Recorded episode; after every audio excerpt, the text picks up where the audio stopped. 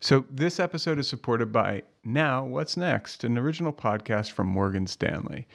This season of Now What Next looks at how the supply chain connects us all and what happens when it breaks. The Great Kettlebell Shortage episode looks at why it was so hard to get kettlebells during the height of the pandemic. I have a bunch of kettlebells right here. I wish I had known that. They're, they're almost all of them are made in China. So it does make sense when factories and ports shut down at the beginning of the pandemic, production and shipping came to a halt. You weren't getting any kettlebells shipped around, at least not across the ocean to the States. In that episode of Now What's Next, we meet Jay Perkins, the co founder of Kettlebell Kings.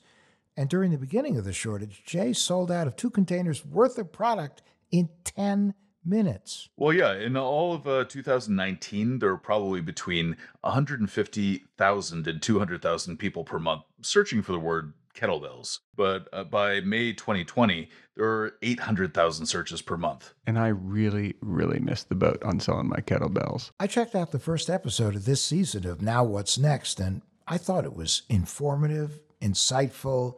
I mean, I thought it was pretty terrific. Stuff I did not know. You, you bought kettlebells, didn't you?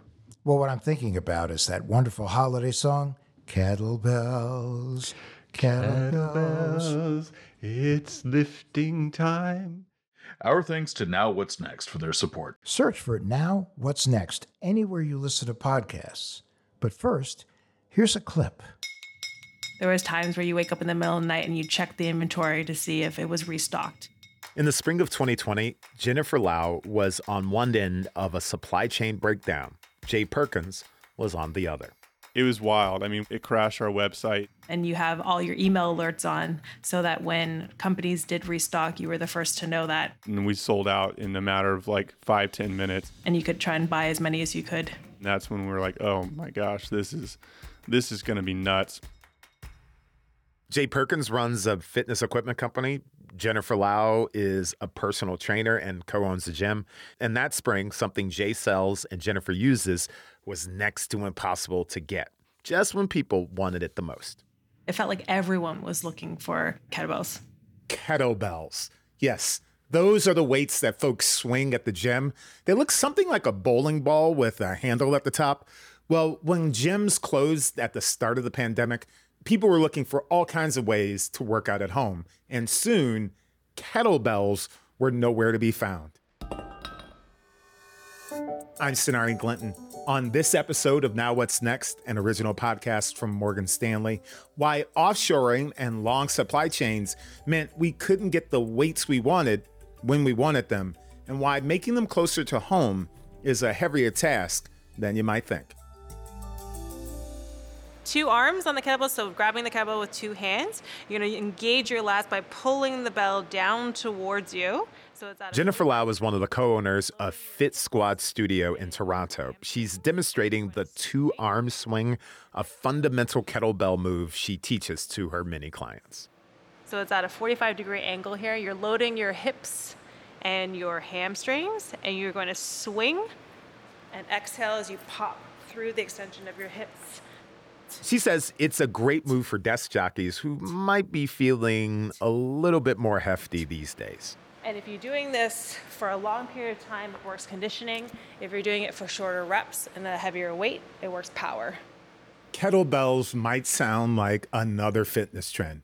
Thighmaster anyone? Jazzercise, Deal a meal. I could keep going on and on, but they've been a regular part of weight training for well over a decade. If anything, it's gotten more popular, um, and you'll see it more in training today than you did 10 years ago. And they're perfectly suited for working out at home. The kettlebell can mimic a barbell and can mimic a dumbbell quite easily. You can work everything from power and strength to conditioning and mobility just with one piece of equipment. No one can fit a barbell in their apartment or their condo, at least not downtown.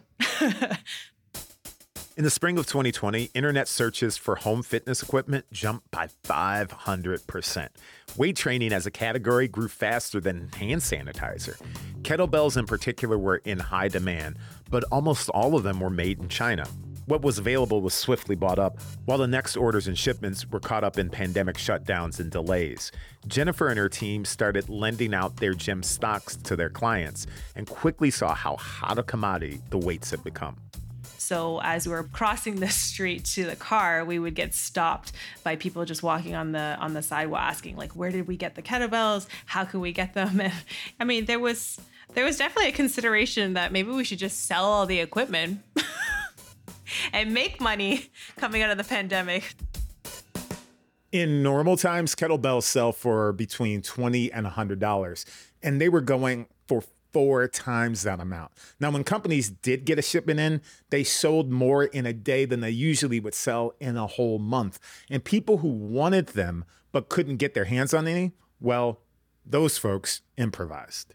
We were seeing people build their own weights out of concrete and all sorts of stuff. I mean, I saw clients swinging bleach bottles and, and heavy suitcases and stuff in lieu of kettlebells. That's also folks could keep training with something like a kettlebell or participate in Jennifer's popular kettlebell class. That group was the longest lasting class that we had because it was something that gave them a sense of community, accountability, and we can definitely say that the kettlebell was what brought them together. Meanwhile, Jay Perkins has built a business around that idea of community. He and two friends started Kettlebell Kings back in 2013. It's based in Austin. The company suddenly found itself with an unprecedented demand for its main product, but none in stock, nor on the horizon. In a word, it was frustrating. Absolutely, it's frustrating to not have the product to sell. Like the great majority of kettlebells, Jay's are made in China. From start to finish, his supply chain takes about four to six months. They started to get wind of problems in early 2020. Our suppliers in January were telling us that they were having to shut down for this virus that they were dealing with in their country. And honestly, it just it didn't occur to us that like, oh, this is going to have major effects. But it did. When the pandemic shut down factories in China, it shut down kettlebell production. And when the Chinese ports shut down as well, what could be shipped wasn't. Then the lockdowns came and gyms shut their doors, and people wanted weights to use at home, and they wanted kettlebells. In late April of last year, Kettlebell Kings was finally able to get a small shipment. And in retrospect, we made this embarrassing post on social media. It's this meme of like Leonardo DiCaprio looking really happy, and it said something like, "When you find out Kettlebell Kings is getting a restock today." So we posted that, and um, it was wild. I mean, we made probably two containers worth of items available, and we sold out in 10 minutes or less, and our website crashed. A true nightmare scenario since Jay and his team had built their business around customer service. So people were going on that post and just commenting about how we should have been more prepared. We should have anticipated this is what demand was going to be like. And we were just like, I don't think we could have. Like, we've never experienced anything like this before letting customers down was hard, and Kettlebell Kings wouldn't do pre sales. They didn't feel right about having people pay upfront for something that they'd have to wait four to six months or even longer to get. So they let would be customers sign up for notifications instead. 90, 100,000 people had signed up for stock notifications, and we were trying to do the math on okay, how many containers would this be if we were to order them? Like, how many of this can we realistically serve? And it we're just like, there's just no way. I mean, that's almost two, three years worth of orders. There's just no way we're going to be able to do this. There's a, a, sick part of me that would look at that list every single day just to see where we're at on the stock notifications. And you had this mixed range of emotions. Mixed because he had this huge potential client base, but no way to serve them. One of the things about not being able to sell to customers is you're not only sacrificing short term sales, but you're sacrificing long term sales as well because that's an opportunity to create a lifelong customer who is going to come back and buy more products from you. And you try to quantify that of like, what is this really costing us? And you start getting into some pretty large and upsetting numbers at, at some point. So yeah, that that was certainly tough to think through. So if getting them made in China was causing the problem, well, why not get them made closer to home? Jay says He'd love to. Since the beginning of our business, I've set aside time each year to reach out to foundries and try to get bids and quotes. It's always been very difficult. Most people have just not even replied. The ones that have quoted us had quoted us anywhere from like $300,000 to a million dollars just to get a new product line up and running. I'm going to back up a bit. Kettlebells are made in foundries by pouring iron or steel into molds. The molds cost thousands of dollars to make for each individual size of weight. And then the kettlebells need to be ground, coated with powder, and packaged. We have to get these molds made from scratch. That's not something that we could afford by any means. And then on a per unit cost, it's going to be three or four times more. That's three or four times more than it costs to have them made in China. He breaks it down like this. Let's say it costs us $50 to get a product made currently. That product is going to cost us $200 to get made here. Uh, and again, we would love to. I, I can't emphasize that enough. We that is something we've always wanted to do, but we just have not had the luxury to be able to do that. Keeping costs low is the main reason companies have dealt with the distance, language barriers, and other issues that come with making products in China. And for decades now, it's been hard to turn back. It all started in the 70s when China loosened restrictions and introduced the free market. Their huge, young, and cheap labor force was suddenly available to the world. And in the next 40 years, China became the world's factory, building up an unparalleled manufacturing infrastructure. And while it got easier and easier to make things in China, it got harder in the US. Some American towns with factories at their heartbeat paid a huge cost. The labor force has shrunk, but headlines lamenting the death of U.S. manufacturing are overblown. America continues to be great at making huge, large, expensive, and complex products like jet engines and cars and chemical products. But for lots of companies, making the smaller and mid range products like kettlebells, well, getting them made in China still makes more economic sense. A lot of American foundries produce larger scale items, but they also adhere to higher environmental and labor standards, which translates into higher costs. Some quotes Jay got from US foundries were less expensive, but there was more to the story. The, the cheapest quotes that we got for quote unquote American made products is it's somewhat misleading in that these are actually large multinational companies that have bought up American foundries. And so, like any business, the larger a company gets, the greater economies of scale they experience. They can get their supplies for less, and that they can then in turn pass that on to the buyer. In recent years, more and more Chinese companies have bought American manufacturing facilities to take advantage of lower taxes and transportation costs here as production costs rise in China. As the landscape of manufacturing begins to change, one thing Kettlebell and other producers have learned diversifying supplier locations is important. Jay says they've managed to get US molds made, but haven't been able to get those products to market. In the meantime, they'll continue to look elsewhere.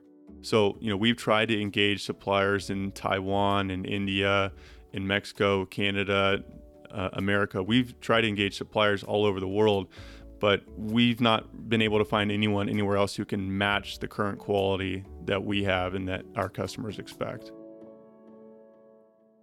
Den Tien Vu hopes to step into that void. He runs Vietnam Cast Iron Foundry in, you guessed it, Vietnam. Before COVID, the price of Vietnam made kettlebells couldn't compete with those produced in China. Vu saw the demand for new kettlebell suppliers growing, and he started making them for Western buyers. At the beginning of the pandemic, Vietnam wasn't hit nearly as hard by COVID, so their factories and ports remained open while China shut down. But Vu says there's more behind the growth of Vietnam as a manufacturing hub. There are two reasons the US China trade conflict and labor costs. If there were no trade war, they would still order from China. Vietnam has seen a bump in manufacturing in recent years, and as Vu points out, the Chinese US trade standoff during the Trump administration had something to do with it. But China has also put its manufacturing heft behind higher end, high tech goods, and its labor force is being paid more than ever. It's cheaper to make things in Vietnam, and Vu is seeing more companies set up shop there, especially after learning hard lessons during this pandemic. So it is inevitable that they would have to diversify their supply chain to three, four, or even five more supporting factories. If one factory is unable to produce, the four others will make up for it. Whether it's a pandemic or natural disasters or trade conflict, a wise manager should diversify their supply chain. Of course, diversifying to manufacturers across Asia will only get you so far. You're still shipping goods a long way and fighting for space on ships. That's why entrepreneur Joe Franklin knew Asia wasn't an option. He saw a window of opportunity in the intense kettlebell demand and short supply, and he knew he had to get them made in the United States. Joe also knew it was a very brief window of opportunity. If you're going to do it, you have to do it quickly. That's what we found out. Originally from the United Kingdom, Joe is a scientist and entrepreneur who did his postdoc work at Berkeley. He's now based in California. Joe and his wife Jenica started USA Iron, a kettlebell and fitness equipment company, in May of 2020. And because time was of the essence, he got his kettlebells made in the USA. Why you? What makes you think you can do this? I have a background in material science, and we also have our own e-commerce businesses. Um, so we have a little bit of a background in how this this works on a manufacturing level, and we figured that if nobody was starting right now, then we would have had as good a shot as anybody. Joe and his wife had started other companies and had products manufactured in China, but they hadn't planned on getting into the kettlebell business. Not until he got a call from his brother a search optimization specialist who had the hard numbers that quantified the demand right in front of him.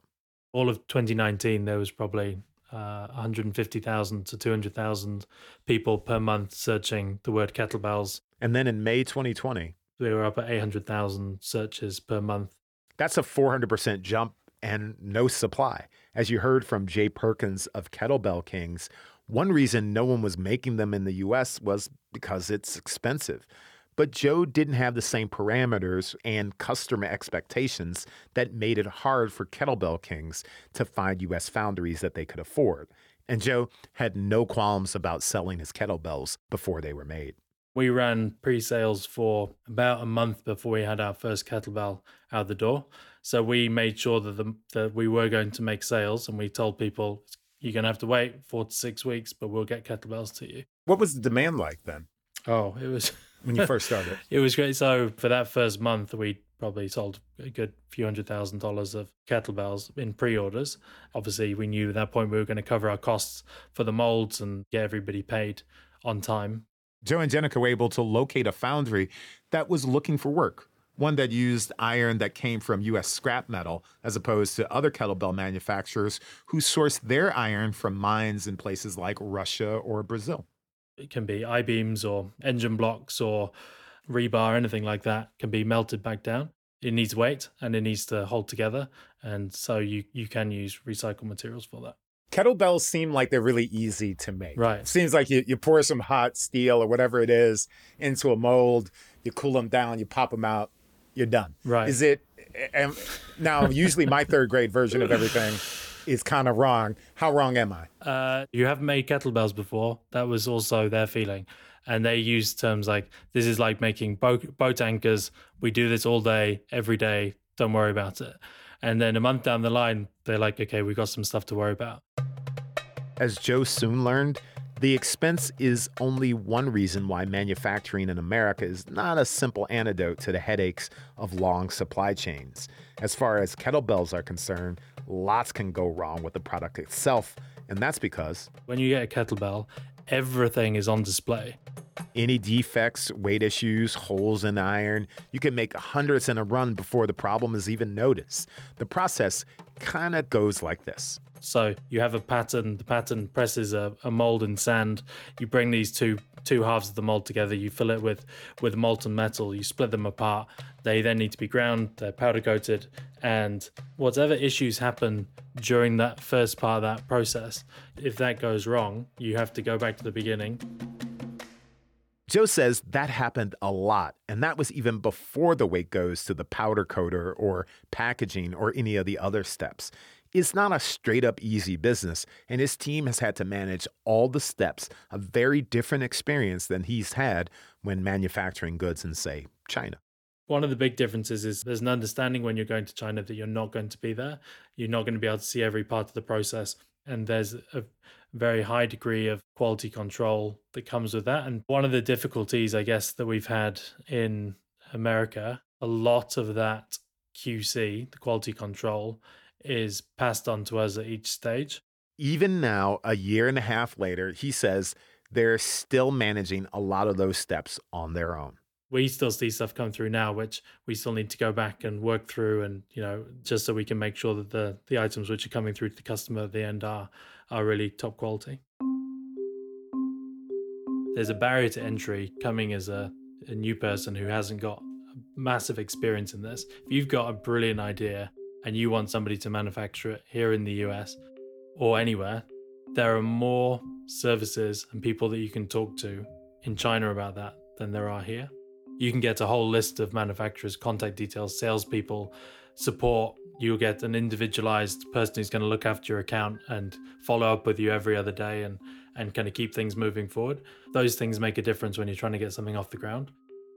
Put it this way Many companies are fine to navigate the language barriers, the distance, the shipping delays that come with manufacturing on the other side of the globe because it's not only cheaper, but easier than doing it a few miles away. This is a big part of the reason more businesses are not turning to reshoring as a solution to long supply chain delays. Despite the issues, Joe's been able to make it work and he was able to get quality kettlebells into the hands of customers four weeks after he started his business, while demand was still high and the domestic supply was low. But would he have done it if it hadn't been for the shortage? You wouldn't probably start a new kettlebell business because margins are quite low. So we're we're an American made product. Our margins have to be kept quite low to be competitive, and there isn't a lot of room for maneuver. A lot of uh, e-commerce products will have a 40 50 60% margin and we're dealing we're dealing in like a 10 or 20% margin on our on our products. That means there is not a lot of profit to be made. Now usa iron is going to keep making kettlebells and weight plates but they likely won't be manufacturing other exercise products in the us instead joe plans to expand into training and other digital services related to their products but his entrepreneurial spirit is constantly taking him in new directions. The amount of work that needs to go in at the beginning, that's the bit that gets me out of bed in the morning. So that's the, uh, what keeps me up at night, I should probably say. it's great. I love it. I love it. But choosing where to get something made doesn't always come down to the cost. It can be about opportunity. It can be about ease, diversification, personal connections, ethical or environmental concerns, or it's likely some combination of all those things. Joe Franklin took advantage of a very narrow window of opportunity when kettlebell supply was small and the demand was high. What he found out was yes, it is possible to get a mid range product like kettlebells made, but it's still not nearly as easy nor as cheap as getting them made in China. But China will not always be as cheap or profitable is going to get more and more expensive to manufacture there. That's as the country moves towards manufacturing higher tech goods and its workforce becomes more skilled. Already, manufacturing hubs are growing in places like Vietnam and in parts of Africa.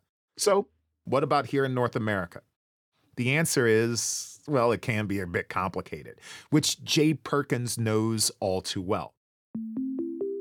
For Kettlebell Kings, the cost of made in America was too high, and the cheapest quotes Jay got were from multinational companies with facilities in the US. And still, as my entire career attests, the death of American manufacturing has been greatly exaggerated. And when we think of it, the way we got used to doing things, getting many of our products from overseas, that's relatively new the supply chain breakdowns have at least made us look at the future of manufacturing in the US. And for many countries fighting for their place on the economic world stage, the future is already here, y'all. I'm Sonari Glinton, and this has been Now What's Next, an original podcast from Morgan Stanley. Coming up, reimagining the role of the truck driver. Thank you so much for listening.